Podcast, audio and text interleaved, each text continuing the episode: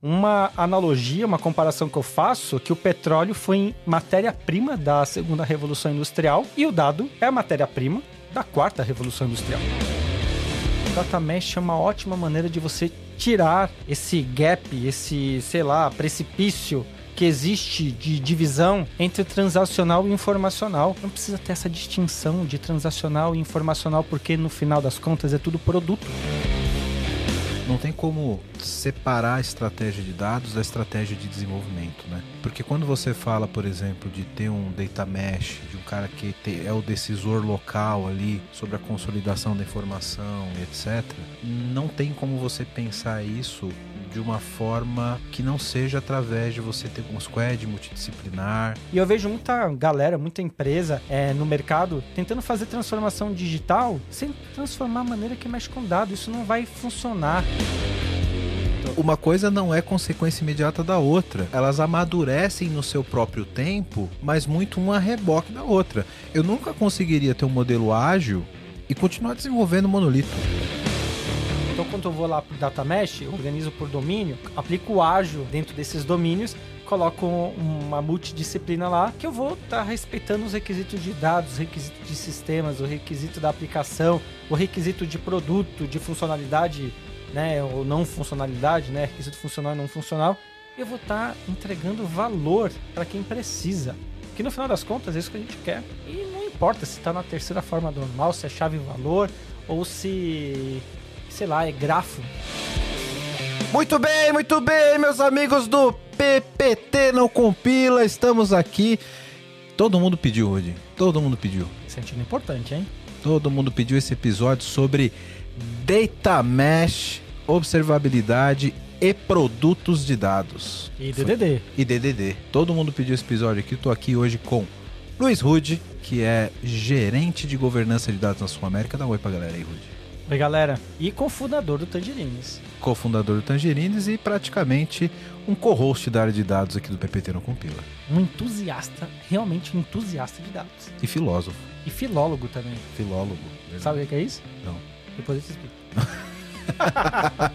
então, ó, acompanha a gente aqui, hoje a gente vai falar de DDD, integridade relacional, produto de dados, sobre conceito de desenvolvimento orientado a dados, transformação digital. Vamos falar de tudo isso aqui, então acompanhe a gente que o episódio está sensacional. E tudo isso muito regado à analogia.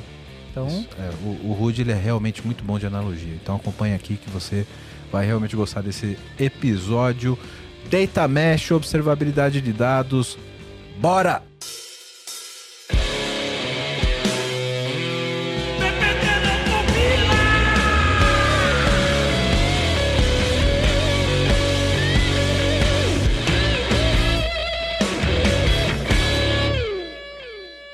Sabe que tive que te chamar aqui de qualquer forma, né, Rude? Porque você foi citado nominalmente no episódio do Gartner para falar sobre Data Observability. E no nosso último episódio também que você teve aqui, a gente falou de Data Mesh. Temos alguns, alguns pontos aqui para. Muito assunto, hein? Muito assunto, cara. E hoje, como é um episódio só nós dois, aqui a gente tem que tomar um cuidado extra de não virar as nossas conversas filosofais, né? Isso é verdade também. Daqui a pouco a gente começa no Data Mesh, começa na origem da vida. Mas só que se você for prestar atenção, tudo a gente está falando de princípio. Verdade. Verdade. Tudo. Esse, eu, e, e esse é, é, é, a graça das nossas conversas, né? Que a gente vai sempre na razão das coisas, sempre muito profundamente. Eu sou emoção aqui, ó. Puramente emoção. muito bem. Cara, é, eu acho que tem alguns alguns princípios, já que você colocou muito bem essa palavra, que a gente tem que deixar mais claro, pra, até para dar um background para quem está nos assistindo hoje, para a gente falar um pouco mais sobre essa evolução da estrutura de dados, arquitetura de dados, né, como um todo, falar do data mesh, falar de data observability também. Mas eu acho que tem alguns conceitos que a gente tem que deixar um pouco mais claro para as pessoas para a gente poder engatar nesse assunto, né? Eu acho que o principal é o DDD. Acho que não tem como a gente falar de data mesh de arquitetura moderna de dados sem falar de DDD, né? Concordo. E, e, e tem um outro também que é derivado desse que os DBAs vão adorar falar com, com a gente sobre isso, que é a integridade relacional. Né? Pensei que você ia falar de produto de dados, que esse também é um que tem que ter um Globo Repórter dele, né? O que Sim. é, o que come e tudo mais. Exato. E, vamos falar então desses primeiros conceitos. Depois define melhor para a gente o que, que é um produto de dados, Beleza. porque isso também é muito obscuro, né? O que, que é um produto de dados? Tá. É um produto que usa dados? É um produto consumido pela TI derivado de dados? Daqui a pouco, Rude vai explicar.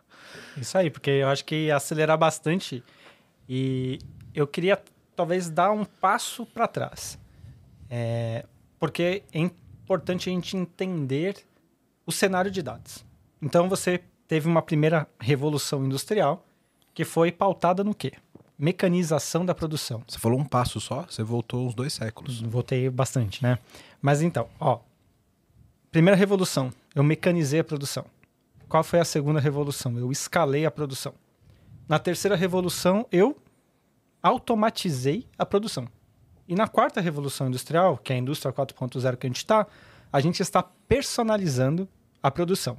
Entenda, eu estou sempre focando em produção. Eu sempre estou focado em produto, em gerar um processo que vai gerar um produto. E quando você fala em produção, você tem uma série de desperdícios. O próprio Lean fala dos 7 mais 1 desperdícios.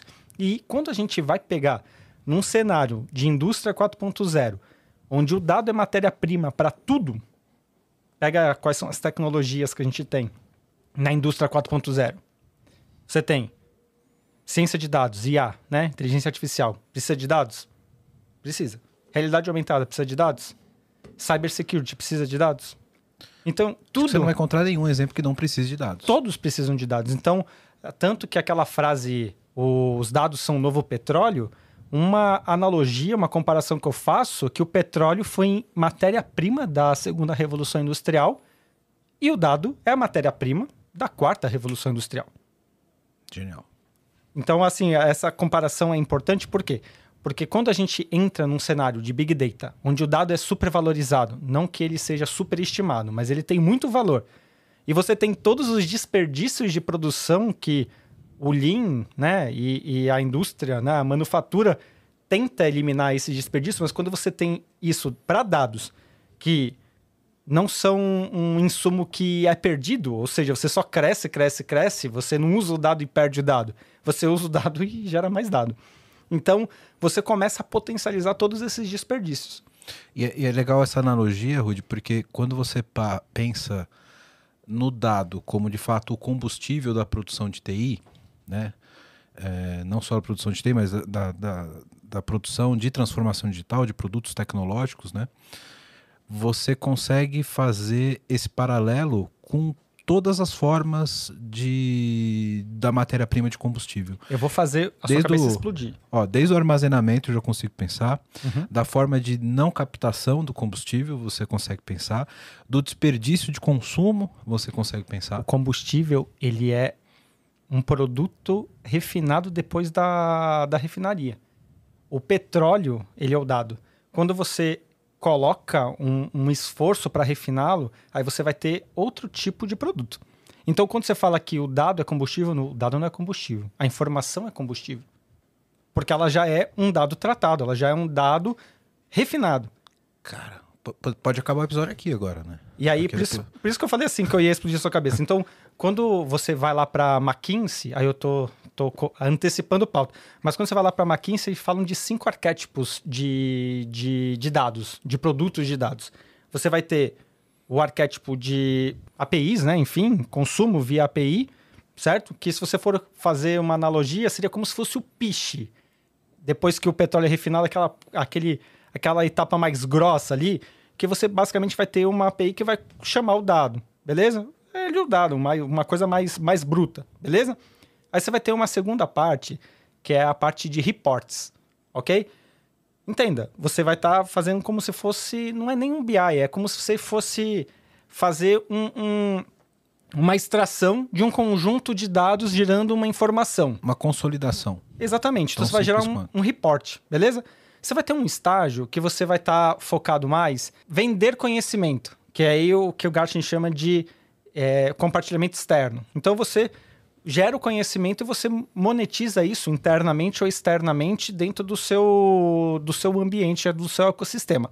Você vai ter a parte de sandbox, que é o insight, e você vai ter os produtos de Advanced Analytics, que é quando você transforma aquele insight num produto monetizado dentro do seu ecossistema, que vira sabedoria. Quando você fala de produto de dados, necessariamente, para eu poder chamar ele de produto, ele tem que ter monetização envolvida, não? De alguma maneira, sim. Porque, e mas a monetização não é só direta, ela também é indireta. Sim. Ok. É, não, não- você não, não necessariamente está vendendo o dado de forma direta. Isso, você está usando o dado. Mas Por- ele está sendo utilizado por algum viés de negócio para retorno que não é só de TI, né? Uma Isso tomada de decisão é um uso.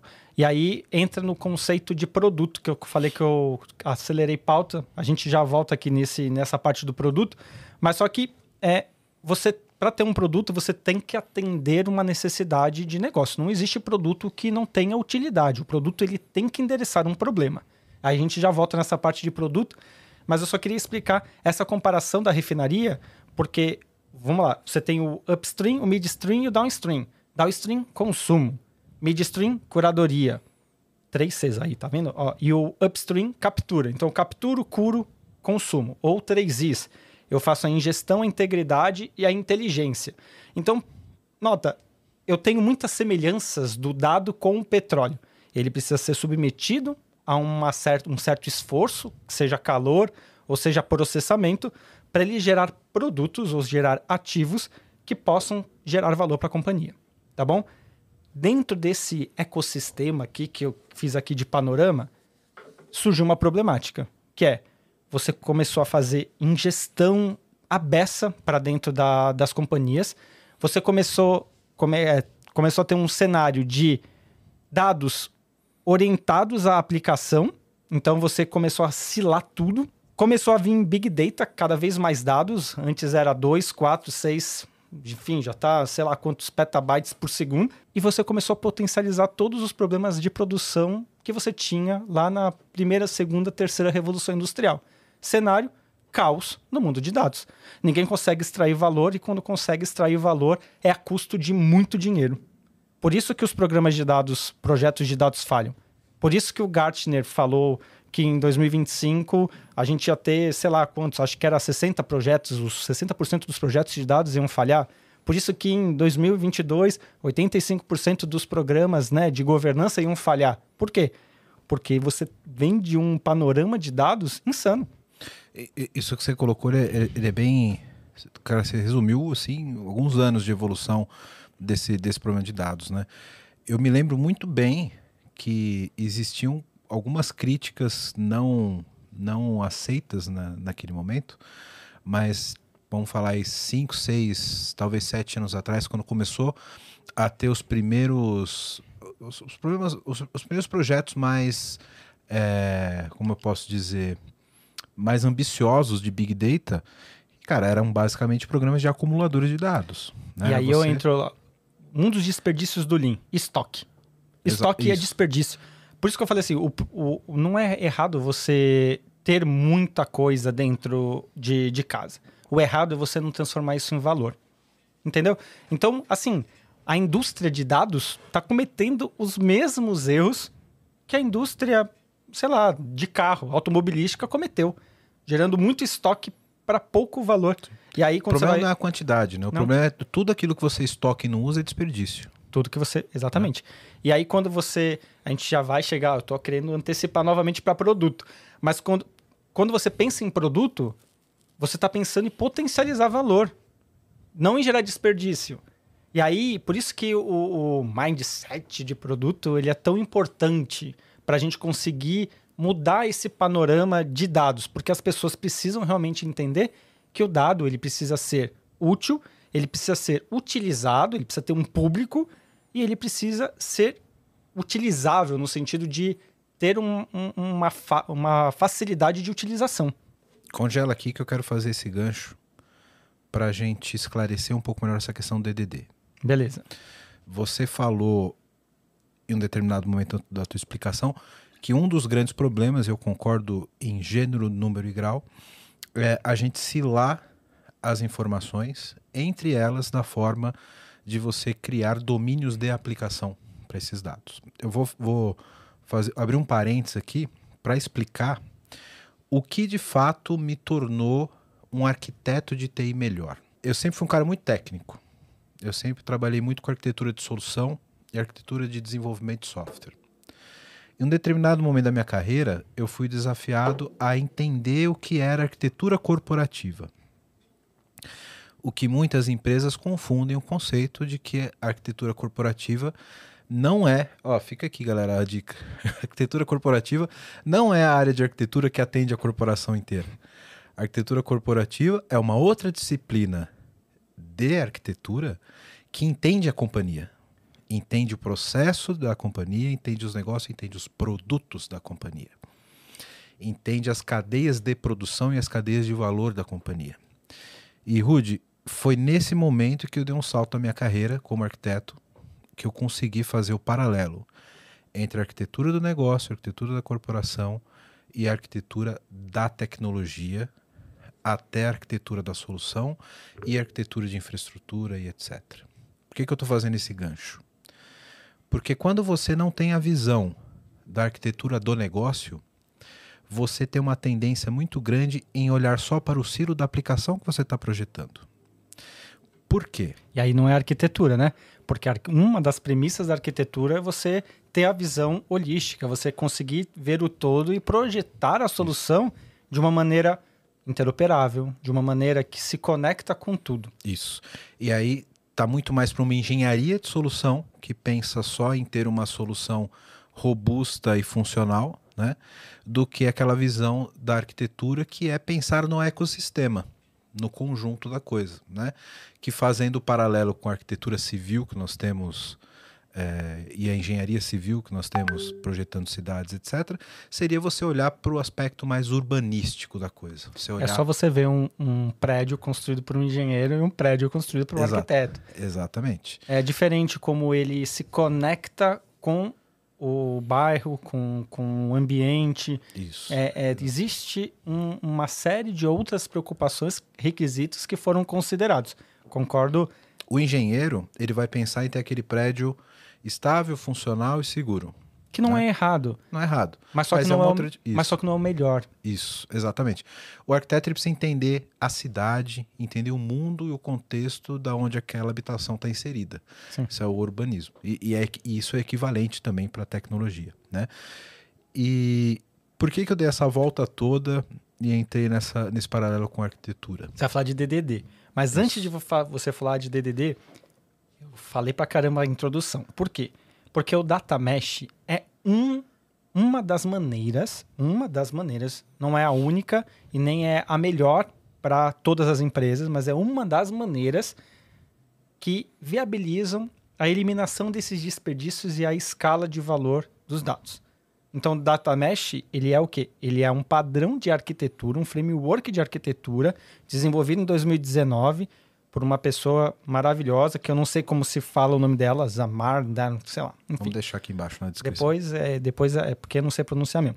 Mas, enfim, é um padrão de arquitetura é, que, que essa moça desenvolveu é, para justamente eliminar esses desperdícios de dados e fazer com que o dado ele pudesse ter o seu valor escalado, potencializado dentro das companhias. Sim. Calma, não, não queima a pauta ainda. Porque eu acho que para entender o conceito do data mesh, a gente tem que deixar claro o conceito de DDD. Sim, é porque é um dos princípios, por isso que eu falei assim. Sim. É um padrão de arquitetura. E dentro desse padrão de arquitetura existem quatro princípios que o data mesh defende. Um deles é o DDD. O data domain, aí você escolhe o último D, que pode ser driven, pode ser discovery, pode ser qualquer outro D que você queira, né? É, e aí o... Na verdade, eu conheci como domain driven development. Ai, ai, tá vendo? Não importa, você colocou 3Ds ali, tá funcionando. Né? Aí e... o pessoal lembra que é integridade, né? Você lembra do DDD? Ixi, nossa, cara, do Embratel, né? Nossa, o DDD e o TDI também tinha. É verdade, é verdade. Isso é integridade, hein, cara. Mas, mas cara, eu, é, o, o ponto que eu quero chegar, Rudy, é que quando a gente começa a falar de mesh, porque tem muito dev que, é, que, que acompanha a gente, que é nosso ouvinte, que vai fazer um paralelo imediato do Data Mesh com o Service Mesh. Né? E os dois são apoiados no mesmo pilar de DDD. Né? Quando a gente tinha esse contexto de aplicações monolíticas, né, e os dados silados monoliticamente para atender uma única aplicação, as pessoas começaram a ter que se engajar melhor no conceito de DDD para poder estrangular esse, esse, esse monolito né? E criar microserviços e APIs que atendesse aqueles domínios específicos. Né? E um dos. Eu, eu acho que. Não tenho certeza, tá, pessoal? Que é uma. uma uma, um devaneio, como eu sempre tenho aqui com o Rude, mas eu imagino que um dos princípios do microserviço que é você ter bases isoladas para o microserviço, pode ter sido um dos pontapés iniciais para o Data Mesh. Que é você. Explica aí o que é o conceito do Data, do data Mesh e na sequência o que, que é o conceito do DDD. Não, mas você. É muito isso mesmo. Aí é, é interessante a gente entender que um produto ele pode ser um bem ativo, beleza? Ou um serviço. Então, quando você vai falar. Ou até um serviço pode ser um dos pipelines que compõe o produto no final. Sim. Isso, é, isso é comum em indústria e empresas maiores, né? Por que, que eu quis fazer essa referência?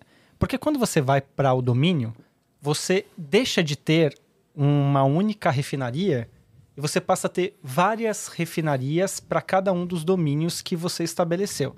E aí o contexto que você trouxe de arquitetura corporativa, de você entender a arquitetura de processos, de você entender a arquitetura de informação, não a arquitetura de dados, de você entender quais são as entidades dentro do seu negócio, e aí entidades referenciais, entidades é, mestres e entidades transacionais também, você começa a desenhar melhor o seu ecossistema e aí você consegue organizar melhor suas aplicações.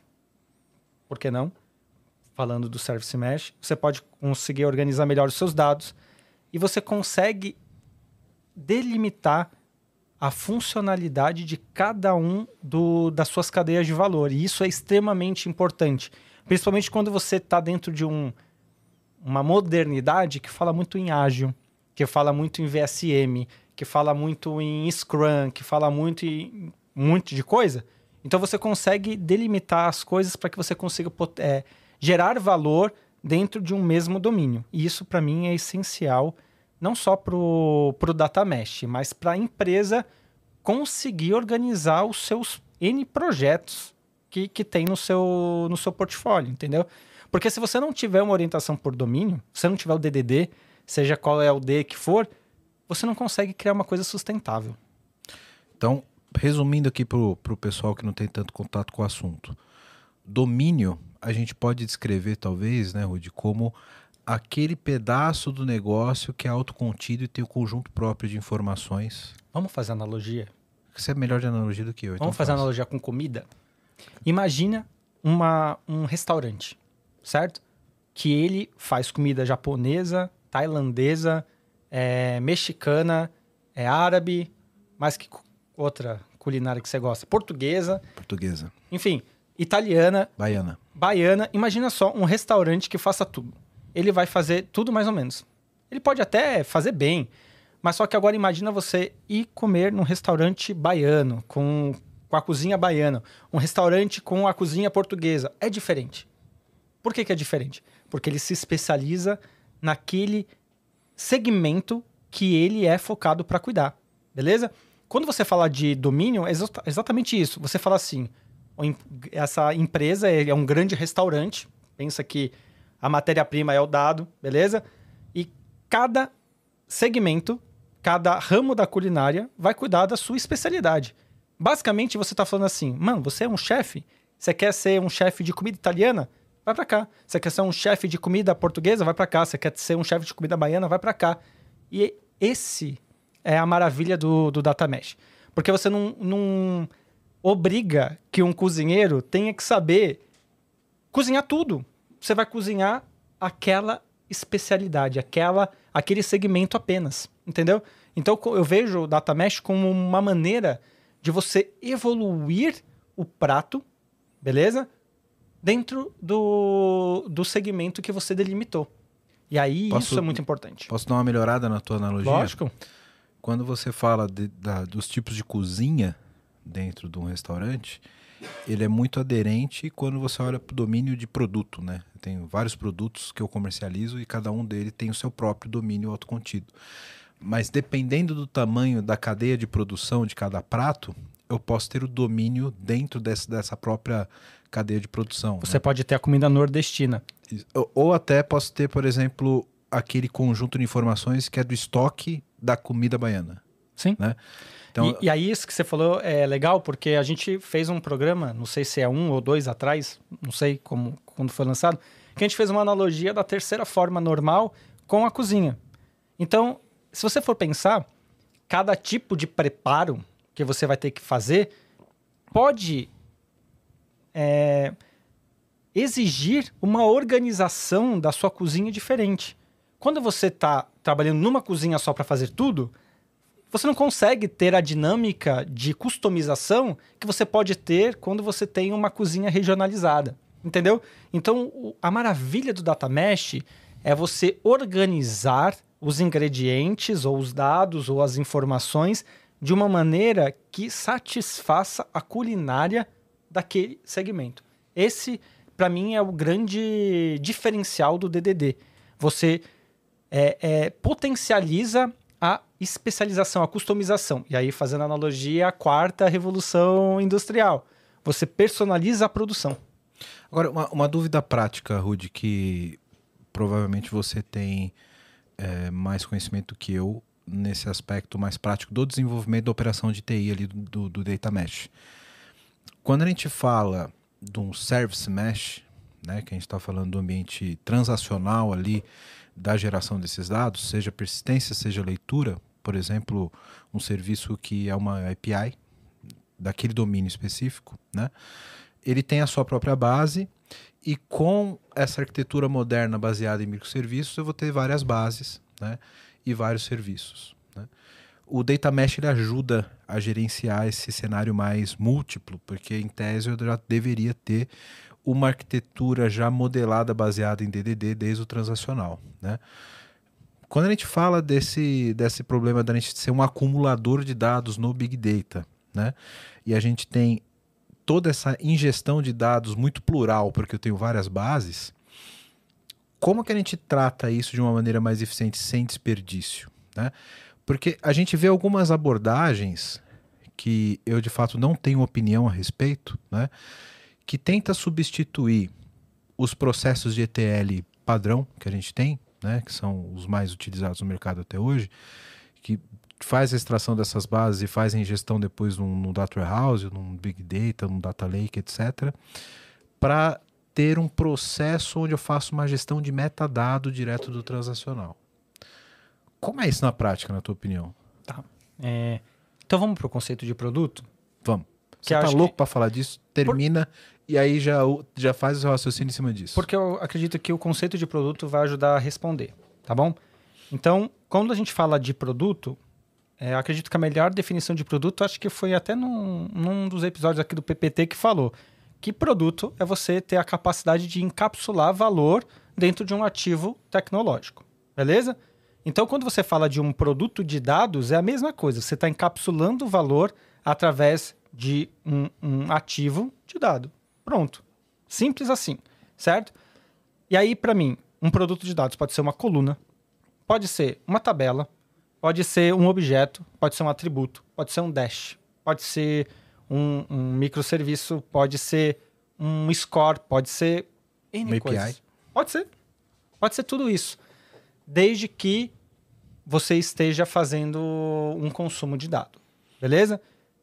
Dito isso, eu vejo três U's e eu adoro essas analogias, porque, como eu falei, você precisa ter uma utilidade, você precisa entregar valor, precisa ser utilizado, você precisa ter um público e precisa ser utilizável, precisa ser fácil usar, ok? Então, dito isso, de você ter esse contexto de produto, aí você vai para o DDD. O DDD você vai ter um conjunto de produtos, beleza? Por domínio. E aí, como você vai organizar isso depende muito da, da maturidade e da propriedade de dado que você define. Da pessoa que vai cuidar disso. Porque quando você fala de produto de dados, que é um segundo princípio do data mesh, você está falando de ter um owner, uma pessoa que cuida estrategicamente daquele produto. Você está falando que você precisa ter um, um, curador, uma pessoa taticamente com a responsabilidade de curar aquele produto. Que, fazendo um paralelo, é um PM e um PO é, que a gente está acostumado a ver em produtos digitais, mas um PMPO com foco no nos, dado. nos dados. Exatamente. E aí, quando eu trago essa analogia. Só abrir um parênteses aqui. E geralmente pode ser a mesma pessoa ou não? Então, não é que pode ser a mesma pessoa. Talvez devesse ser, né? Então, é que quando eu olho para um domínio, a pessoa que está ali cuidando daquele domínio, que é o owner daquele domínio, ela tem responsabilidade de ponta a ponta. E aí, quando eu, eu quis fazer essa, essa introdução toda, para quê? Para falar que o data mesh é uma ótima maneira de você tirar esse gap, esse, sei lá, precipício que existe de divisão entre transacional e informacional. Porque se você for pensar, você vai ter um ativo que vai atender as chamadas do, do sistema, mas só que esse mesmo armazenamento poderia estar sendo federado, por exemplo, para o informacional. E qual que é o problema Sim. disso? Eu utilizo uma mesma tecnologia de armazenamento, eu elimino esse desperdício de estoque, de replicação. E aí, falando do Lean, você tem um custo de transporte que é desperdício, você não precisa ficar replicando dado para N, N lugares, milhões de lugares. A arquitetura orientada a eventos direciona muito isso, né? Sim. Você pode ter um, um, um evento de negócio transacional que gera gatilhos para outras ações transacionais, entre elas a ingestão, né? Mas isso que eu estou falando, você não precisa nem fazer ingestão. O seu, o seu é, orientação a eventos, ele pode, na verdade, gerar um gatilho de atualização na sua agregação. Entendeu? Isso, é, quando eu falo em gestão, é tipo o consumo pro, pro informacional. Seja ela persistência no data lake ou atualizar direto o teu, o, o teu dash em tempo real, né? Sim, mas aí é por isso que eu tô falando que eu vim aqui para explodir a cabeça mesmo. Não precisa ter essa distinção de transacional e informacional, porque no final das contas é tudo produto. Entende? Você tem. Aí eu novamente nas letras. Você tem três Cs de, de, de personas, vamos falar assim. Você tem o criador do dado, o custodiador do dado e o consumidor do dado. Quando você modela, quando você organiza os dados, você tem que pensar em quem consome. Beleza? Então vamos pensar assim: você vai consumir para o seu sistema, ok? Você vai consumir isso, você precisa de uma baixa latência, provavelmente. Então você vai colocar lá num, num banco de chave-valor que vai facilitar o seu REST, beleza? Poxa, mas essa mesma tecnologia, ela pode ser federada, por exemplo, num BigQuery da vida e pode já dá o start para a camada de Delta Lake, bronze lá, do seu informacional. Olha só, eu estou falando de uma mesma modelagem que atende dois tipos de consumidor diferente. Você eliminou o seu evento de replicação, você eliminou um CDC, você eliminou mais uma porrada de tecnologia simplesmente porque você focou em quem vai consumir. Você teve a visão de produto aplicada no seu DDD. Por isso que o DDD ele é tão importante e o conceito de produto é tão importante dentro desse ecossistema, porque aí é que você vai separar quem faz muito desperdício e quem realmente é, pensa em processos enxutos. E isso, para mim, é, é, maravilhoso, porque se eu for pensar de uma maneira bem lean, lean mesmo, você vai ter, sei lá, quantos domínios tem numa empresa? No máximo 100, beleza? Você vai ter 100 tabelas e você vai atender o informacional e o sistêmico simultaneamente. Imagina só, isso fica muito mais fácil. Ah, mas a minha aplicação não sei o que lá, mas ela consome de qual domínio? Nessa aqui? O seu microserviço consome de qual domínio? Nesse aqui? Então, beleza, você lê e você escreve. Acabou. O que você está propondo aqui muito audaciosamente, cara, eu tô, tô, tô com a cabeça fritando. explodindo, fritando, é que eu posso já dentro da camada transacional ter processos de. Na verdade, você está dizendo aqui explodir o limite entre camadas informacionais e. É porque não existe. a gente né? saiu do linear. Sim, sim. A gente saiu do linear. Eu não preciso mais ter esse muro. Eu posso ter já ali em runtime, não vou chamar de transacional, vou chamar em tempo de execução da aplicação, os processos de geração de valor do produto de dados. Exatamente. Porque você, você tem que. Vamos lá, quando você fala de um produto de dados, você precisa ter um armazenamento. Legal. Esse armazenamento ele vai ter que ser orientado ao consumo. Quando você pega um PO de dados, né, que é até ruim porque você fala de PO, de PO é lá do episódio de, de LGPD. Procurem lá o episódio de LGPD. Mas quando você fala desse Data Product Owner, ele vai precisar ter essa visão estratégica. Porque se ele tiver a visão estratégica, olha só o que ele faz. Ele elimina o desperdício da cadeia de valor dele, falando de dados. Ele facilita o consumo digital, porque aí todos os microserviços eles vão estar tá consumindo de uma base data center, que não é um monolito, é um data center, que vou, respeitando a arquitetura de informação, a arquitetura corporativa da empresa, e você potencializa consumo. Para mim, um produto que potencializa consumo e reduz o, o como posso assim, o, o custo de, de processamento, execução tudo mais, para mim esse é o produto que eu quero ter dentro da minha empresa. Porque é menos custo para mais uso. Eu olho o ROI disso, eu começo a aumentar exponencialmente. Bom, você que está vendo esse podcast da hora, tá vendo um monte de problema aqui que a gente está colocando, né? E quer uma ajuda aí na sua empresa, faz o seguinte: entra no site aqui da VMBears que a gente pode te ajudar. vmbears.io. Nós somos uma empresa relacionada à arquitetura de soluções, a modernizações de aplicações, também atuamos no, na frente de DevOps para ajudar vocês a serem extremamente ágeis. Então, dá uma olhada no nosso site, que vai estar tá aqui embaixo, vmbears.io, e lá você vai poder ver um pouquinho da nossa história, dos nossos profissionais. E aproveitando, se você for um profissional da área de tecnologia que está afim de trabalhar numa empresa legal, um monte de colega gente boa e tecnologia de ponta, manda um e-mail para peoplecare.vmbears.io. Aí já. Agora eu quero meu show. velho.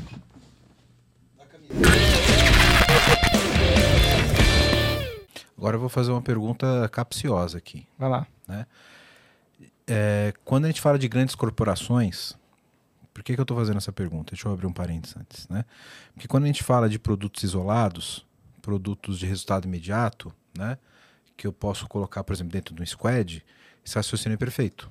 Eu tenho integrações mais curtas, tenho resultado mais imediato, tenho uma pessoa que toma uma decisão simplesmente baseada no dado que ela tem, pela autonomia que ela tem de PO, né, do produto e do dado do, do produto. Quando eu falo de uma empresa maior, onde eu tenho várias cadeias produtivas, várias cadeias de valor e vários produtos que estão dispersos dentro da companhia, geralmente eu tenho o decisor local desse produto, eu tenho uma camada executiva acima disso que toma uma decisão mais estratégica que se espera que seja data-driven olhando para os dados da camada imediatamente inferior do decisor que olha para o produto. Né? Pensando nisso, eu precisaria ter ou não, na sua visão, uma outra camada de analítico que seja um stage para que eu possa fazer a agregação da informação, e aí já fazendo um paralelo para o lado mais técnico, né? Eu vou ter ali um stage que eu posso fazer a agregação desses dados num data lake consolidado, etc., para ter uma visão da informação e do produto que localmente esses POs não têm. Qual que é a tua visão disso? Percebe? Eu estou colocando vou... uma camada Sim. decisória acima disso. Então, aí eu vou eu tô eu aqui vou... para complicar. Não, não, eu vou dar a resposta padrão de arquitetura, que é o quê? Depende. Depende. Aí, maravilha. Porque o que, que eu quero dizer com isso? É, qual é a estratégia da sua companhia? A sua estratégia da sua companhia é conseguir entregar mais rápido? Certo? Você está focado na agilidade e menos na qualidade? Qual é a estratégia da sua companhia? Você tem que atender o regulatório para amanhã? Qual é a necessidade da sua estratégia? Para onde ela está te conduzindo? Entendeu? Porque isso que vai direcionar você e como você vai pilotar o data mesh. Porque isso pode é, ser até, inclusive, um fator que vai falar assim, o data mesh não é melhor, o melhor como para você entregar essa estratégia. Entendeu? Por isso que, por isso que eu comento assim, é, tudo vai de acordo com a estratégia da companhia. Se, uma estra se a estratégia da companhia está focada em eliminação de desperdício e potencialização de valor a médio e longo prazo, esse é o caminho natural. Lógico que se você precisar de uma coisa mais rápida, aí você vai ter que coexistir de uma maneira mais linear Você vai ter que ainda ter o, o transacional, sistêmico e o informacional. E aí vamos falar aqui, ó. A gente falou de uma maneira totalmente enxuta, beleza? Que é o, o dado, camada, chave, valor, é, atendendo os dois, né? A chamada via API e o, o informacional num primeiro stage de um Delta Lake, de um Data Lake House que for, ok? Esse seria o cenário ideal sobre o aspecto de eliminação de desperdício, potencialização de valor, única verdade, blá blá blá, esse cenário maravilhoso que a gente está falando, tá bom? Agora, vamos pegar a realidade das companhias. Terceira forma normal, que estava focada em eliminar, é, em resolver um problema de armazenamento que tinha lá na segunda revolução industrial e terceira revolução industrial. E aí você está falando de armazenamento, que hoje não tem mais problema. Big Data está aí para isso, beleza? Então, eu tenho uma modelagem focada é, num problema que já não faz mais parte da modernidade das grandes empresas, beleza? Mas todo o ecossistema de modelagem de dados está direcionado para isso. Aí você vai ter uma replicação CDC para uma área de staging, para depois você ter um ETL ou você jogar isso dentro de uma arquitetura de eventos que vai gerar mais uma pluralidade de, de informações de diversos outros ecossistemas. Então veja, as duas eu estou trabalhando com o conceito de produto e as duas eu consigo trabalhar com o conceito de domínio. Agora, a minha estratégia vai dizer quão eu vou eliminar esses desperdícios. Eu vou deixar isso mais enxuto, e aí eu vou ter um trabalho estruturante muito maior, beleza? Ou eu vou só criando mais camadas. Aí vai depender da estratégia. Até porque, Rudi, você falando aqui, eu fiquei pensando, não tem como separar a estratégia de dados da estratégia de desenvolvimento, né? Porque quando você fala, por exemplo, de ter um data mesh, de um cara que é o decisor local ali sobre a consolidação da informação e etc., não tem como você pensar isso de uma forma que não seja através de você ter um, square, um squad multidisciplinar, de um time dedicado por produto, Mas olha que só tem que maravilha autonomia você sobre falou. o próprio produto. Olha né? que maravilha você falou. Uma squad. Porque aí a minha organização hierárquica, ela passa a ser por domínio, não passa a ser mais por disciplina. Você ainda vai ter que ter o centro de excelência, que aí é um outro pilar do data mesh, um outro princípio do data mesh que a gente vai falar. Mas só que você dá autonomia para cada PO cuidar do seu conjunto de produtos, sejam de dados ou sejam produtos digitais. E, e aí até fazendo uma provocação, não existe transformação digital sem transformação no meu método de trabalho com dados. Operação, né? Não existe, porque, pensa assim, digital vem de você ter a capacidade de gerar bits, beleza? É A sua capacidade de transformar a sua jornada física em algo que vai ser pautado em dados. Isso que é transformação digital. E eu vejo muita galera, muita empresa é, no mercado tentando fazer transformação digital sem transformar a maneira que mexe com dados. Isso não vai funcionar. Você pode até fazer dois, três, duas, três ações, quatro, sei lá quantas for, ações digitais, mas você não vai ter uma transformação digital. Você não vai conseguir entrar no digital. Você não vai conseguir fazer nada disso. Por quê? Porque você precisa transformar a maneira que você fez o dado. Por É o isso que a gente sempre fala, né? Digitalização não é transformação digital. não é. Porque às vezes você pega um processo analógico, digitaliza ele, as is, né? replica o mesmo processo, replica o mesmo valor, só que em vez de usar papel, você usa formulário na internet. E aí, por isso que é importante, e aí a gente não está falando mais de uma estratégia de dados, uma estratégia digital, mas uma estratégia de produto. Por isso que a estratégia ela vai ser muito divisor do sucesso ou do não sucesso da, do, desses programas de data mesh, service mesh. Por quê? Porque você vai dar autoridade para o product owner ali decidir o que, que ele vai querer fazer do produto do domínio dele. Entendeu? Eu, eu fiz essa pergunta sobre a camada executiva olhando para esses dados, Rudy, porque é, é muito comum hoje a gente ver empresas que estão em processo de transformação digital já ter uma evolução, uma maturidade um pouco maior no processo de desenvolvimento. Né? Então ela tem um squad multidisciplinar com o arquiteto, com o desenvolvedor, com o cara de infra, com o PO ali, para tratar o seu produto digital dentro de um ambiente transacional mas aí é co- muito comum ainda você ver tem ali um COI de Analytics ou de Advanced Analytics, que é o cara que sai catando esse petróleo de todos esses produtos, fazendo integração via ETL, etc., jogando tudo dentro de um data lake, e esse cara resolvendo a vida dele sozinho sem ter o contexto do produto. Eu levantei essa bola justamente porque, depois de tudo isso que a gente está falando aqui, me parece que o Data Mesh é trazer essa galera do analítico para dentro do, do, do desenvolvimento e dentro do processo ágil de desenvolvimento dos próprios produtos digitais. Assim como trouxe todas as outras áreas do processo de desenvolvimento. A infra agora está dentro do Squad, a arquitetura está dentro do Squad, está todo mundo dentro de uma orientação a produto. Por que, que o Analytics estava fora? E aí eu vou fazer uma provocação em cima da sua provocação.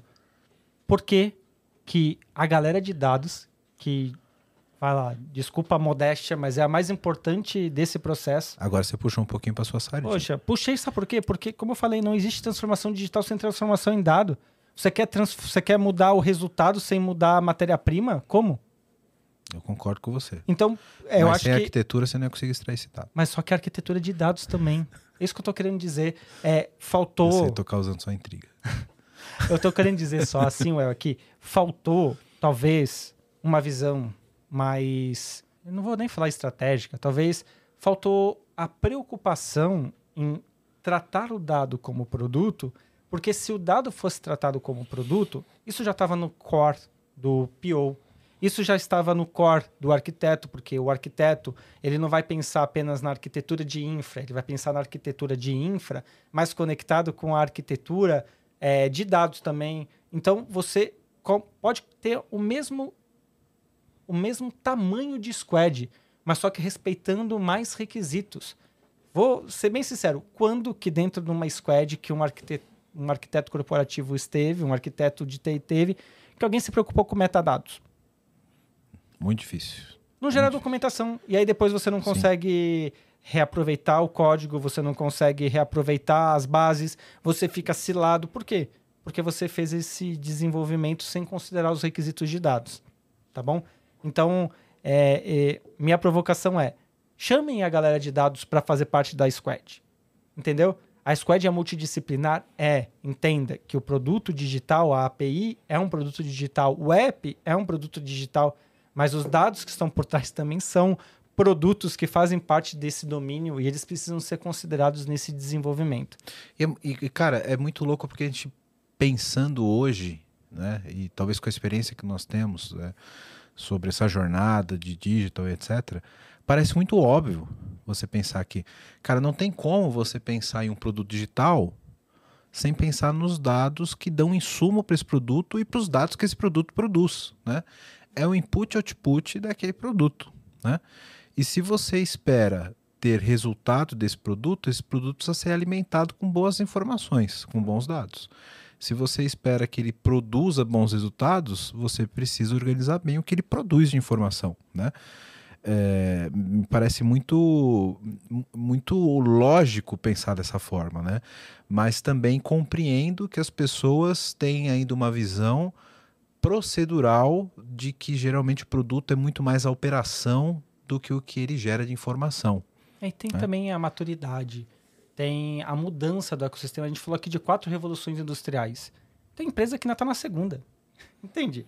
É, é, então, assim, é, tem que respeitar a evolução da cultura da empresa. Tem empresa que, se eu falar hoje, assim, o cara de negócio vai desenvolver ETL, vai achar um absurdo. Tem empresa que isso já é realidade. Então, assim, é, novamente, assim, a estratégia é muito importante porque dependendo da estratégia, do investimento, do patrocínio que você vai ter de tempo e de dinheiro, você vai costurar o como da melhor maneira possível para respeitar a maturidade da sua empresa. O data mesh ele pode ser aplicado de N maneiras, certo? Você pode respeitar os princípios de N maneiras. O, o ponto é começar a mudar essas percepções de orientação por domínio, ok? E de produto. E aí só, não sei quanto tempo ainda falta, mas ainda tem mais dois princípios. Temos é, tempo, temos tempo. Então, beleza. Que é a plataforma de dados, que é você conseguir colocar esses produtos dentro de um ecossistema tecnológico que consiga ser consumido por todos, beleza? E aí, quando você fala de plataforma de dados, você está pensando muito na democratização, de facilitar o uso. Você lembra? O produto, eu resolvo um valor. A plataforma, eu escalo esse valor através dos meus consumidores. E aí, o último princípio é a governança federada. E aí, quem quiser saber um pouco mais de governança, vai lá no episódio de LGPD e governança de dados. Mas só que aí, quando você coloca a governança federada, uma analogia que eu acho que é legal fazer é o governo ele vai respeitar a maturidade do seu povo. Então vou dar um exemplo de federações, beleza? Estados Unidos, ele vai ter são 50 estados, beleza? Que vão estar tá dentro de um, uma legislação dos Estados Unidos, beleza? A União Europeia é um conjunto de países que não deixam de ser estados, beleza? Que vão estar tá dentro de um conjunto de políticas. E o Brasil é um conjunto de estados onde que a regulamentação ela é mais é, plural, vamos colocar assim, e tem que ser respeitada sem muita flexibilidade. Então entenda, cada, cada modelo de governança federada pode dar mais autonomia ou menos autonomia. Não estou eliminando a necessidade de ter a federação. Entenda a federação como cada domínio, beleza? Mas a maneira que você vai conduzir isso, ela pode ser diferente você pode fazer com que cada domínio escolha sua tecnologia. Isso, cara, isso, é, acho que essa analogia foi a, a, a, a, mais conveniente que eu já ouvi sobre a autonomia, por exemplo, de POs e PMs. Se você comparar, por exemplo, os Estados americanos, a Constituição americana tem poucos, poucas regras, né? Acho que são, são pouco, não sei exatamente o termo jurídico que fala, mas também não sei. Tem, tem, tem poucos artigos, né? E a autonomia dos estados é muito grande. Né? Então, então, por exemplo, ali, ó, pena de morte é uma coisa que lá nos Estados Unidos é decidida de estado para estado, beleza? Aqui no Brasil, não. A gente pode fazer um paralelo disso para uma empresa onde os POs têm extrema autonomia é, sobre os seus produtos e consegue ter um, um nível de, de, de, decisão local muito mais aguda do que outra que é muito que, é, que, que tem uma camada executiva mais mais atuante, etc. Né? Acho que isso. E, e, cara, eu quero chamar a atenção no ponto que você falou de respeitar a maturidade de cada empresa. Né? Eu acho que isso eu é. Eu ia fazer uma pergunta para você. Well, na sua opinião, o que, que, é o melhor? Faça, faça a pergunta. Well, na sua opinião, o que, que seria melhor para cada empresa? Cara, depende da maturidade de cada empresa, né? Pô, você levantou para me chutar mesmo, obrigado. Cara, é isso aí. Isso que é convidado, convidado bom, ajuda o host. É, o, o, acho que o ponto principal, é, acho que o, o melhor para cada empresa a gente sabe que é ter um lead time mais, mais, mais curto para entrega de produto, melhorar o resultado, etc. Acho que o que depende é o tamanho da jornada que ela tem para isso. Né? Se ela está muito incipiente ainda na sua, na sua maturidade, ela não pode pular etapas, ela não pode queimar degraus né, para que consiga chegar no nível de maturidade melhor. Porque aí ela vai, em vez de resolver um problema, ela vai criar dois. Né? Concordo. Então, é, eu acho que nasce muito nessa questão ainda de você. Antes de você falar sobre separação de domínios em aplicações, em, em dados, etc., tem um papel cultural ali de separar os domínios na própria operação da, da, da empresa. Você quebrar o muro entre negócio e tecnologia e você ter times orientados a produtos e a cadeias de valor, é, você tem que resolver isso antes de falar de, de quebrar o seu monolito em serviços e, e, e, pegar o teu grande banco de dados monolítico e quebrar em pequenas bases. Porque senão você vai encontrar um problema muito maior da operação da empresa, né? Que você vai ter aí é, é, várias bases no mesmo time ou vários times na mesma base ou na mesma, no mesmo, na mesma aplicação e etc. Mas o data mesh ele permite que os domínios eles troquem informações, tá? O ponto é que quanto mais autonomia você dá, menos governança no, no aspecto de garantir integridade você tem. Sim, e, e, eu acho que esse é o ponto que eu, que eu quero chegar, viu, Rudy? Porque é, o data mesh e uma arquitetura mais granular, digamos assim, seja ela de dados, seja ela de aplicação, ela permite, ela dá muita flexibilidade, né? Só que essa flexibilidade, ela tem que vir atender um modelo de operação do negócio diferente. Se o negócio continuar operando da mesma forma, é, você vai manter uma governança talvez mais rígida ou mais frouxa do que você precisa para aquela sua nova realidade tecnológica, né? E aí eu vou, vou dar outra analogia falando de geopolítica, beleza? A Rússia era um país, é um país enorme. Mas só que nesses últimos anos, quantas subdivisões da Rússia já não, não foram criadas? Pequenos países que ganharam independência. Tudo bem que ela está tentando, tudo bem não, né? Ela está invadindo lá a Ucrânia e tudo mais, mas só que tiveram vários países que conseguiram sua independência. Muitas vezes você vai ter um domínio grande pra caramba, que conforme a maturidade desse domínio vai acontecendo, você vai conseguindo criar domínios mais segmentados e específicos, que vão precisar de um governante, certo? Que seria ali um PO, que atuaria mais numa camada executiva, beleza? É, e vai ter que ter também um conjunto de leis, né, de, de políticas públicas que vão fomentar esse executivo. Então, o que eu quero dizer com isso? Que realmente tudo depende da maturidade do domínio, depende da maturidade da empresa. É, eu, particularmente, gosto de pensar, quando eu vou falar de tecnologia, tá? não quando eu vou falar dos domínios, eu gosto de pensar em tecnologia como uma política de condomínio. Eu defino regras macro, beleza? Eu não vou falar para você que você não pode é, pintar ou reformar sua casa de um jeito A, de um jeito B ou de um jeito C. Se você quiser pintar sua parede de vermelho, do seu quarto de verde, se você quiser usar todas as cores que você quiser, você pode fazer isso dentro do seu, do seu ecossistema. O que eu vou falar é assim, ó. Você não vai poder fazer barulho depois das 10, você não vai poder fazer barulho antes das 8. É, essas são as regras de convívio. Então eu acredito tecnologicamente muito nisso. Por quê? Porque eu acho muito difícil você ter maturidade ou você ter profissionais habilitados para uma alta maturidade em várias tecnologias diferentes. Eu acho isso difícil. Ainda mais para uma empresa que não é, sei lá, uma, uma Google, uma Amazon, um, uma Microsoft. Você conseguir esses profissionais em escala é muito difícil. Então, eu acredito muito num, numa política corporativa, tecnologicamente falando, mais centralizada, no sentido de definir a arquitetura é intencional é, e trabalhar no, no, na arquitetura emergente, né, no desenho emergente, de uma maneira muito mais orientada ao caso de uso. Isso. Então, eu acredito nisso. Eu, eu concordo 100% nisso, nós já trabalhamos junto, inclusive, com esse modelo, né? Que você não tem conhecimento suficiente do contexto do caso de uso, do negócio, do produto, para você fazer definições é, top-down sobre uma arquitetura, sobre uma política, etc.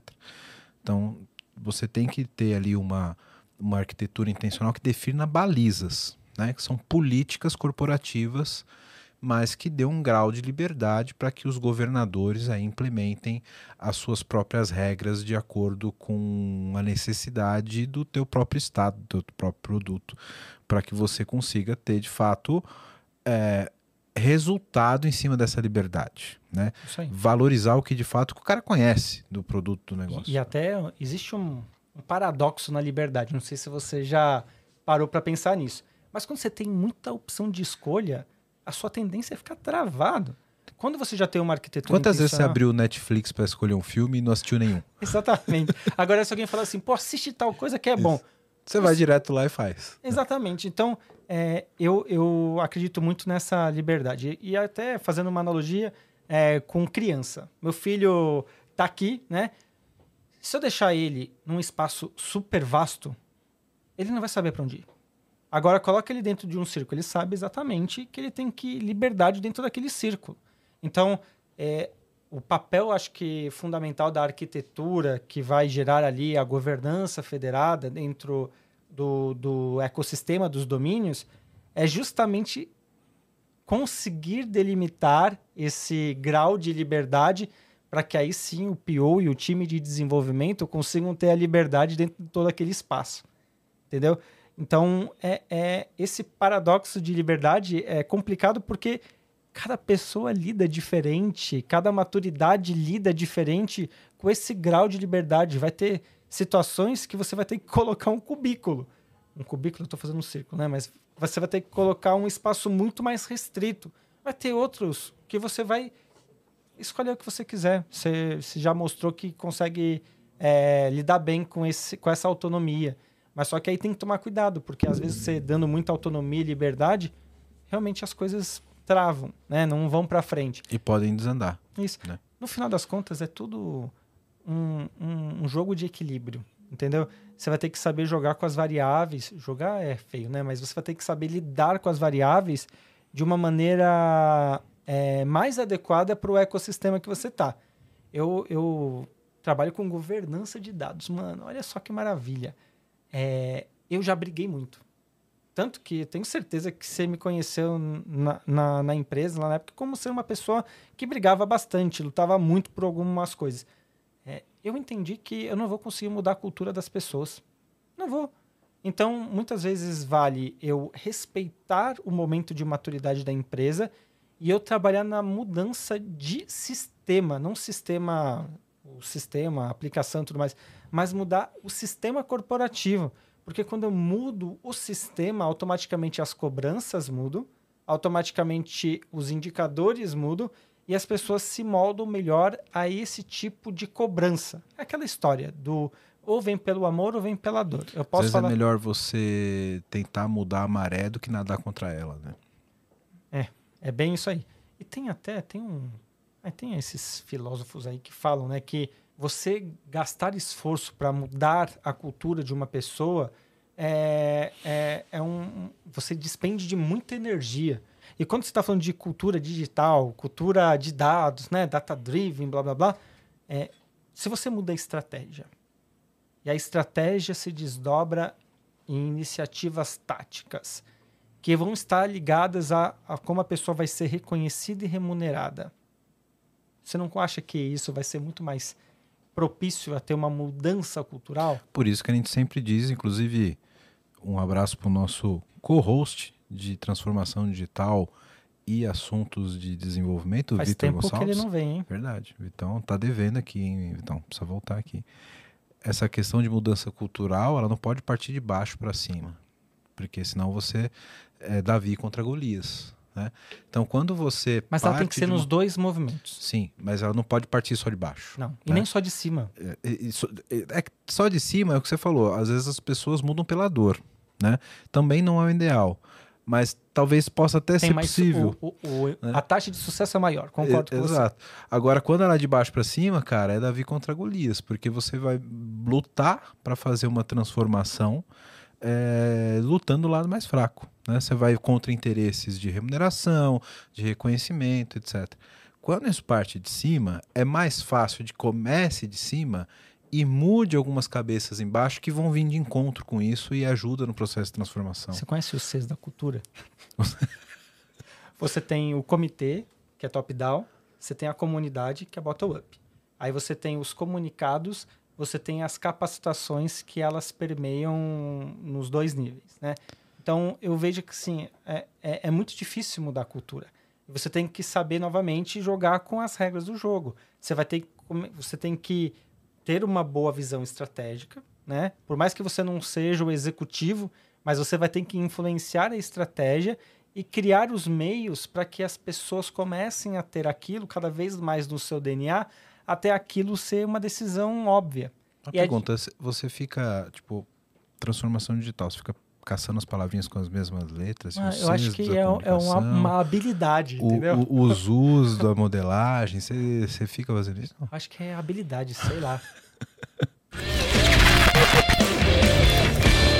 Quero falar com você agora que ainda não conhece a Clever. Clever é uma empresa que já tem mais de 3 milhões de usuários em 30 países com 30 idiomas diferentes, que tem trazido soluções em blockchain, criptomoedas e ativos digitais. O objetivo da Clever é te dar liberdade financeira para operar nesse mercado de cripto. Então, se você acredita nisso, se você acredita nessa liberdade, você já pensa como a Clever, vai conhecer os caras, é clever.io. Estão contratando também pessoal para trabalhar com cripto, com blockchain. Então, se você tem interesse, interesse, se você tem conhecimento nessa área, procura a Clever. Se você gosta de criptomoedas, se você opera no mercado, você precisa conhecer a Clever, precisa conhecer as soluções da Clever. Então, o endereço está aqui embaixo no vídeo. Para quem não está no YouTube, é clever.io. Vai lá, vai conhecer que realmente é um mercado sensacional.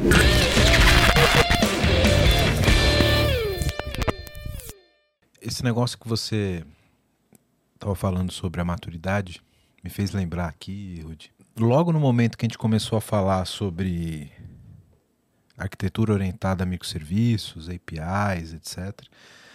Cara, quando a gente começava a discutir com DBA, arquiteto de dados, inclusive, o arquiteto de dados é, geralmente ele tem uma, uma, uma cabeça um pouco mais moderna, mas DBA, um abraço meus amigos DBAs, eles geralmente não têm essa visão um pouco mais transformacional do que a gente está falando aqui, né? Então, cara, quando a gente falava ali de, de ter as APIs segregadas por domínio, né? E que ia ter uma base única, isolada, e que não necessariamente, por exemplo, a sua tabela de pedidos, sua API de pedidos, ela não precisava ter na própria base de dados de pedido todos os clientes da empresa, por exemplo.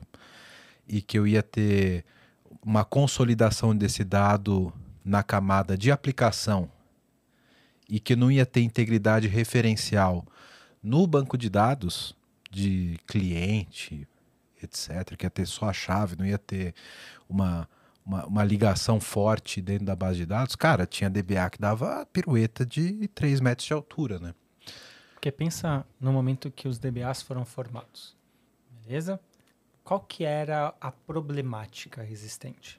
Era lá o CRUD, né, que fala? CRUD. A CID e problema create, de espaço. Create, read, update, delete. Sim.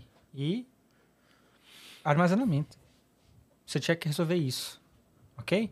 Quando você ia pro, pro BI, você fazia o quê? O seu problema de armazenamento era outro. Você aplicava mais redundância porque você precisava de velocidade para você fazer ali o consumo, ok? Veio o Big Data três vezes. Velocidade, variedade e volume, ok?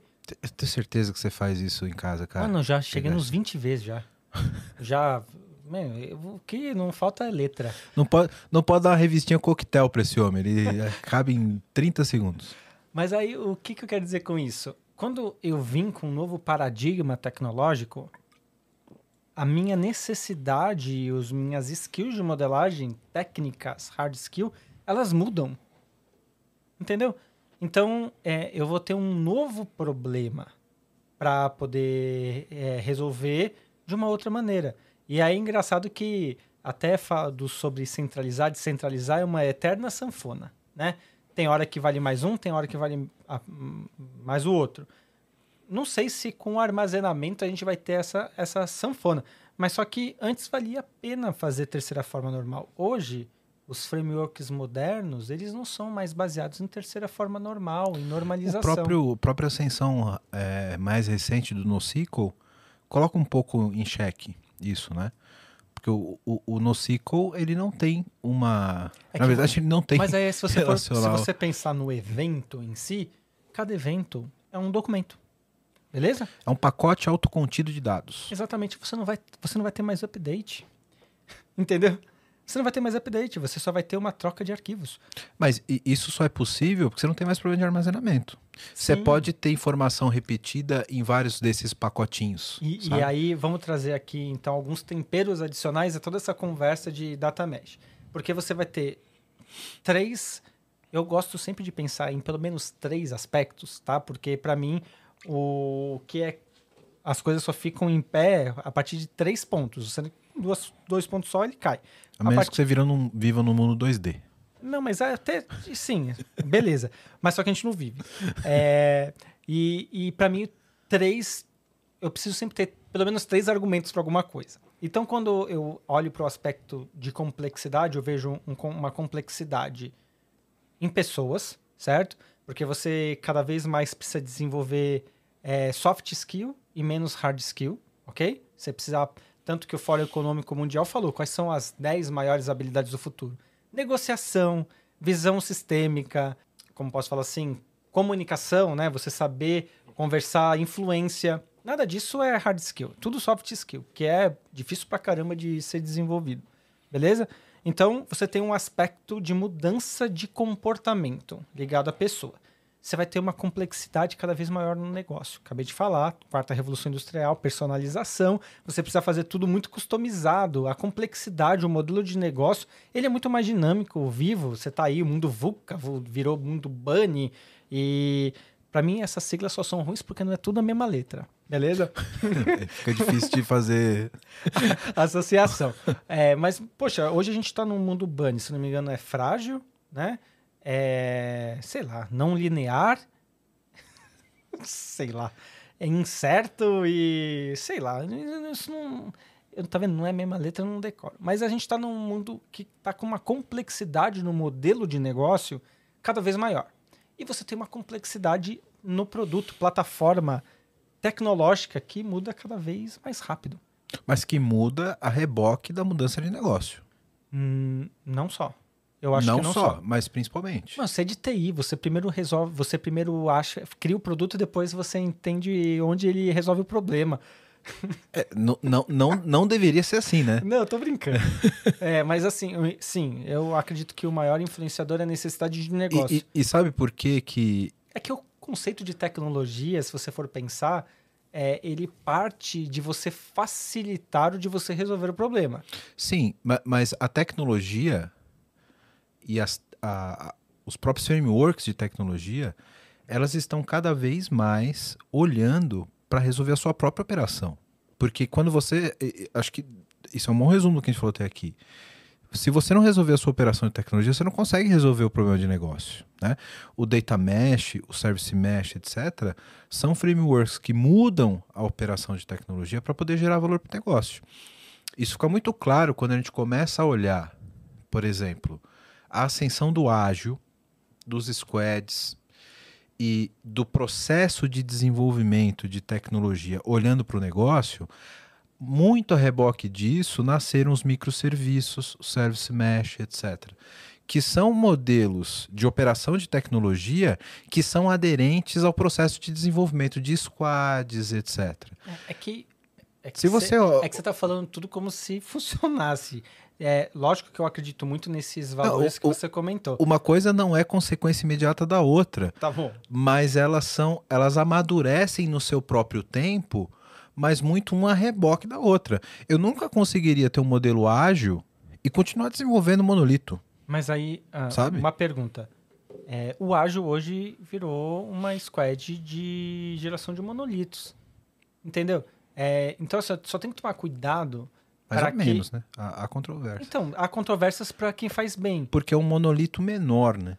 Então, mas o, o problema é, é que, você até falou no outro episódio, parece que criar um monolito é uma coisa absurda. Às vezes, para a maturidade da empresa, é o que funciona. Beleza? E para aquele problema específico, né? O que você não pode é ter um monolito para a empresa inteira e aí para resolver um problema só você tem que colocar um tijolo dentro de um prédio gigantesco. Então né? aí você trouxe um aspecto legal. É, não importa é, se for data mesh ou não, certo? Mas se você respeitar o conceito de produto, beleza? Já é um belo de um passo, ok? Para mim, o conceito de domínio ele só faz sentido dentro de uma companhia se ela tiver uma complexidade média para alta, beleza? Grandes empresas sem DDD não funcionam, mas às vezes uma empresa menor ela vai ter que coexistir com tudo junto. Vai ter que, ela vai ser um estado de um estado só. Posso Beleza? complementar essa tua ideia? Uhum. Eu acho que no fundo o conceito de domínio é o mesmo para todas, mas dependendo do tamanho da empresa, a empresa é um domínio só. Você vai precisar só ter um ela, ela, a, um a, empresa produto, ela, um product owner, exatamente. Exato. Ela é o próprio domínio de, de si mesma. Sim, né? por, por exemplo, uma startup. Uma startup, ela às vezes tem um problema para resolver. Até ela ganhar escala e ela ter múltiplos produtos para poder ter múltiplos POs, vamos colocar assim, é uma jornada de maturidade. E às vezes para um piloto, um protótipo, possa ser necessário criar um monolito. Mas só que a, a, a ideia sempre vai ter que estar conectada com a estratégia e o apetite da, de risco daquela empresa. É, eu, eu, Rude, gosto de pensar em dados sempre organizados por, por domínios. E para mim isso também facilitou muito a vida. Então, Rude, como me dá uma dica aí para eu separar minha empresa por domínio, beleza? Eu vou come começar assim. Quais são os seus dados mestres? Produto, Geralmente tudo é produto, serviço, cliente. Beleza, você já achou os seus principais domínios. Esses domínios mestres aí são os que você precisa organizar primeiro. Por quê? Porque eles vão ser consumidos, certo? Eles vão fornecer dados para todos os outros, ok? Dados referenciais. Quais são os dados referenciais da sua empresa? Para mim, dado referencial é um produto que ele vai ser satélite a todos os outros e você vai precisar ter um grupo, um, um grupo de pessoas olhando para esses, esses dados referenciais. Porque é aí que você vai conseguir promover interoperabilidade e é aí que você vai conseguir escalar os produtos de inteligência a médio e longo prazo, dependendo da sua maturidade de companhia. E aí você vai ter as transações. As transações, que é o dado da empresa que é o que vai ter maior volume de geração. Quando então, você fala domínio referencial, é, é, CEP. É, um, é um dicionário Data. estático, né? Não necessariamente estático, mas só que, por exemplo, um CEP muda, entendeu? É, um sim, CID. É, é, sim, um sim, CID. O CID evoluiu do 9 para o 10, nem sei se tem o 11, mas enfim.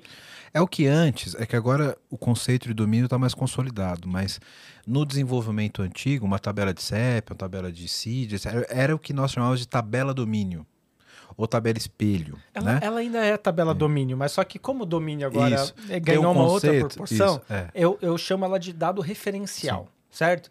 Acho é, que um termo bom é dado referencial até dicionário, dado de dicionário. É que dicionário entra com dicionário de dados, aí é outra coisa. É, aí mistura os conceitos. Isso. Razão. Mas aí eu gosto de chamar referencial porque é como os gurus de dados chamam. Dado referencial, dado mestre e o dado transacional. Diferente do que o pessoal fala, dado transacional não é o, o, dado do sistema. Dado transacional é o dado da transação. Isso. É quando você materializa, sei lá, o seu pedido, a sua compra, é, no, no, caso né, do ramo segurador, o seu sinistro. Isso é o dado transacional, certo? É um dado onde você tem um movimento, né? Por isso que é uma transação, você tem um movimento que conecta os seus dados referenciais os seus dados mestres.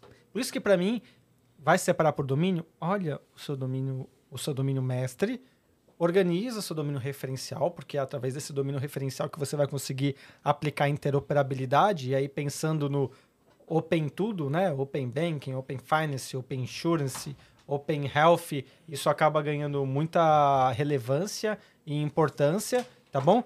Então, é, é quando você faz esse dado mestre, esse dado referencial, o dado transacional, ele vira um domínio muito, muito fluido, certo? Então, sei lá, pegar, eu ia dar o exemplo de locadora, né? Mas locadora não, não cabe mais. Sei lá, fala locadora de carro, então. É, então. mas, mas você entende? Você vai ter basicamente o, o condutor, certo? Você vai ter o carro, certo? Você vai ter o plano, que ele está ali contido, e você vai ter a locação, certo? Você vai ter quatro domínios, acabou. Para cada um desses domínios você vai organizar e ter um, um PO diferente dentro desses domínios. Acabou. É, é relativamente simples. E aí você vai ter o aspecto operacional e você vai ter o aspecto é, executivo ou estratégico. Eu, eu usava o termo inteligência, mas aí parece que a operação não é inteligente e isso é ruim. Mas, por exemplo, quando você trabalha na, num, numa área de risco, você geralmente tem uma área atuarial, certo? Para mim, a área atuarial é uma área de inteligência. Ela não gera dados, ela não cria dados. Ela consome dados e gera scores. Informação. Beleza? Gera informação. Então, quando eu entro para o domínio, para mim, você tem que separar. Então, os domínios operacionais, que aí a dica é separar dados mestres, referenciais e os transacionais, e você vê quais são as áreas de informação, inteligência, estratégia, e você criar domínios para isso também. Porque quando você cria esse mapa de domínios, fica muito fácil ver a relação entre eles e você consegue estabelecer o que no mercado de dados se chama de é, é, steward e owner, né? Então você consegue estabelecer essa propriedade e você consegue materializar em TI quem que é o custodiador, que seria um representante técnico daquele conjunto de ativos e você consegue estabelecer um guardião de dados, que é uma pessoa que vai ter uma visão dentro daquele domínio sobre o aspecto de dados. Aí você consegue organizar os papéis, entendeu? Então, para mim, o segredo do DDD é esse. você conseguir organizar de uma maneira em que as entidades elas fiquem visuais, é, você consiga reproduzir isso de uma maneira é, fácil, mas só é possível se você entender, Sim. que nem você falou, a arquitetura corporativa, Isso, os processos. É, cara, você descreveu o que é arquitetura corporativa com os termos do, do jargão de, de, de dados, né? Sim. Acho que o que muda da arquitetura corporativa como disciplina de arquitetura são só alguns termos que representam a mesma coisa. Né? Por exemplo, quando você fala do dado mestre, que, é, é que a gente chama geralmente de ator ou de entidade, né? Que é aquela representação de quem participa dos processos da cadeia de valor. Como você falou, são os dados que fornecem dados para gerar insumo do dado transacional. Então é cliente, fornecedor, enfim, são os dados que são referenciados pelas outras. Né? É, o que a gente chama de, de processo ou de, de cadeia de valor é aquele processamento que usa os dados mestre, como você disse, ou as entidades, para gerar alguma informação que resulta no dado transacional, que é o dado da transação, que é que nada mais é do que a aplicação de regra de negócio em dado mestre e dado espelho, né? Que a gente chama de dado espelho é o que você falou de dado referencial. Então, quando eu pego um dado de entidade, um dado espelho e aplico regra de negócio, qual é o resultado? Dado transacional, que Sim. é o resultado da transação. Né? E, e, e, cara, acho que isso é, é, é, muito bonito, né? Porque os conceitos se conectam. E, e se Olha... todo mundo tivesse essa visão e, e fosse aplicado em todas as disciplinas de TI, dados, arquitetura, Qual negócio, é o problema da sociedade? Acho que estava demorando para a gente entrar em conceitos. mas só que, mas, é, mas o que eu ia falar, por exemplo, é, o que muitas vezes diferencia a esquerda da direita, o católico do evangélico, do espírita, do da pessoa do candomblé, é o quê? É nomenclatura. A lei, é a nomenclatura, cara. Porque se você for ver, todas as religiões falam de amor, beleza? Todas as religiões falam de respeito ao próximo. Então, cara, poxa, até mesmo a esquerda e a direita, enfim, é, é, todos querem resolver um mesmo problema, mas só que a lei, o engessamento, o conceito que traduz aquele princípio é diferente. Por isso que eu falo assim: se a gente focar mais no, no problema, na essência, é, no princípio, certo? O trabalho de comunicação vai ficar muito mais fluido. E tudo bem você chamar de ator e eu chamar de mestre.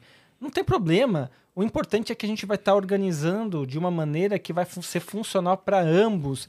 E eu não vou estar tá ferindo nem você, nem você ferindo a mim, mas a gente vai estar tá conseguindo chegar a um, um, um, conceito que vai atender todos.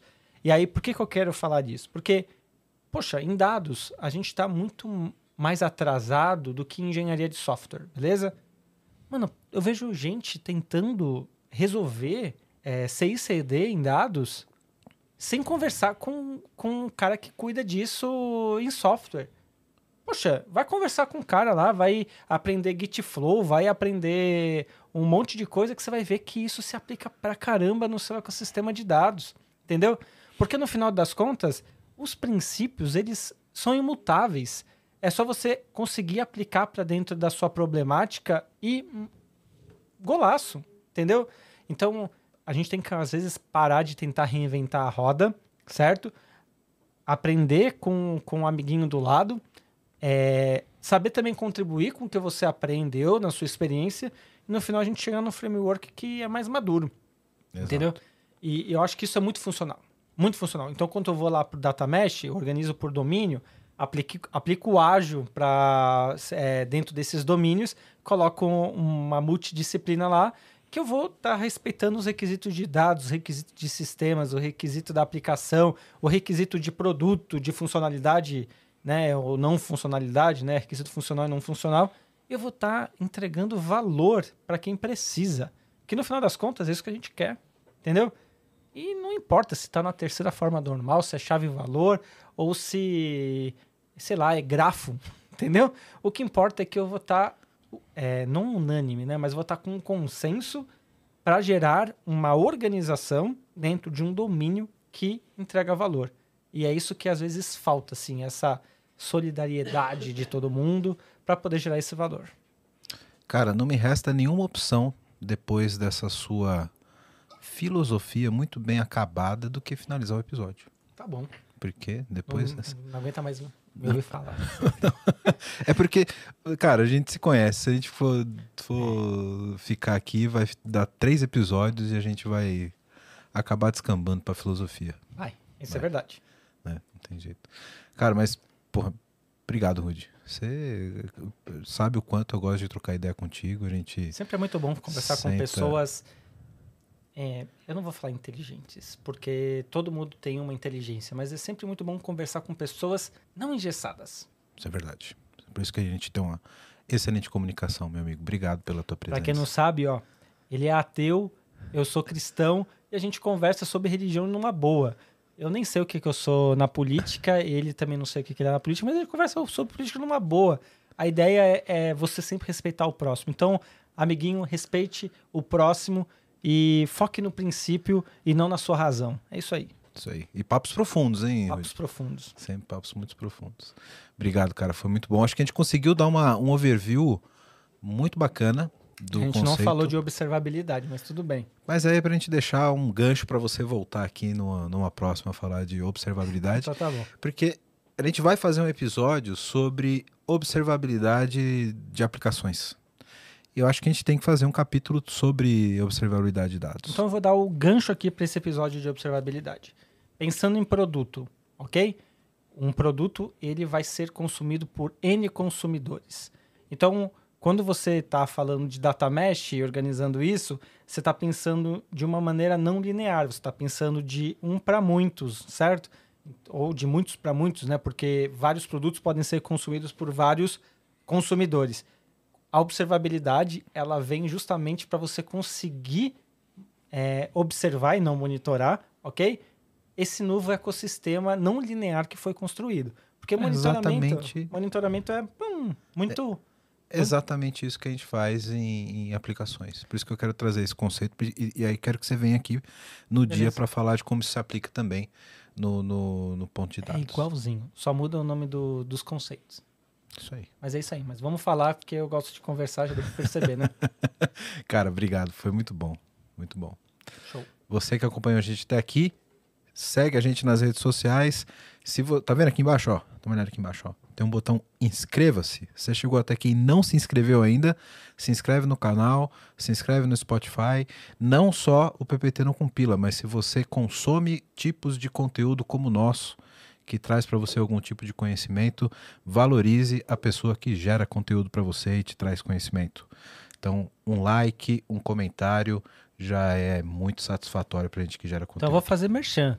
Vai lá então depois em Tangerines, lá no LinkedIn e no YouTube. Exato. É, tem uma comunidade de dados muito bacana, então se você gostou aqui de aprender sobre data mesh, quer aprender sobre outros conceitos e princípios de dados, vai lá no Tangerines e se inscreve também, dê uma força lá também pra gente. Vai estar aqui embaixo. Todos os links do Tangerines também, se você quiser conhecer. Episódio canal, 10, se você quiser saber mais sobre o Tangerines, aqui no PPT não compila, Lá episódio no comecinho, 10. episódio 10, hein? É isso aí, eu decorei. 40 episódios atrás, cara. Pô, esse? Muito bom. Decorei aí, ó. Galera, obrigado pela audiência de vocês. Acompanhe a gente nos, nas redes sociais, Instagram, Twitter e tal. Cara, eu, eu sou péssimo em fazer essa parte. TikTok também. TikTok. Vai lá, segue no TikTok. Cara, a gente bomba no TikTok, cara. É lógico, conteúdo bom bomba no TikTok. A galera gosta da gente no TikTok. Que se você quiser dancinha, dê um like aqui no nesse episódio que o El vai, vai, vai fazer dancinha no TikTok. Não, Já tem- foi o Valdir, já foi o Vitor, agora tem que ser você. E eu tô me safando também. Valeu, galera. Até a próxima. Um abraço. Até mais.